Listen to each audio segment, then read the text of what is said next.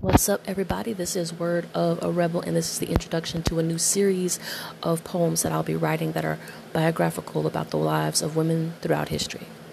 Part one. Sword-slinging warrior child. She spilled more blood before reaching the age to have a menstrual cycle. Hid in trees when potential enemies approached their ramshackle home.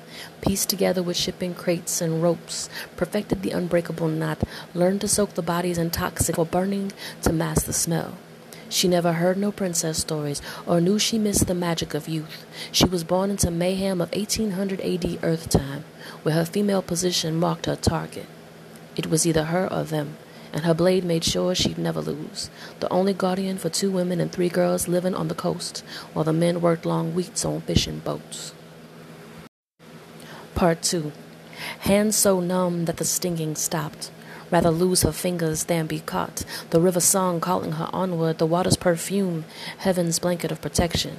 Mama fought the growling bear of hunger and exhaustion. Two hundred more miles, and I'll find my rest in Boston. Part three.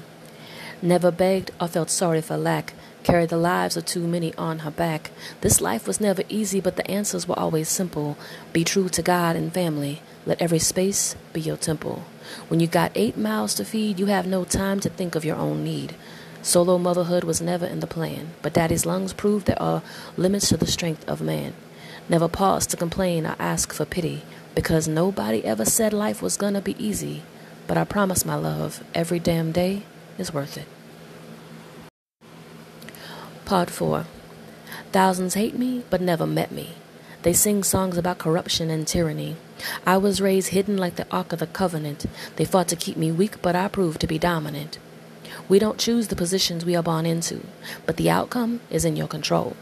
Leadership means you will be equally loved and despised, so never let their opinions be your central advice.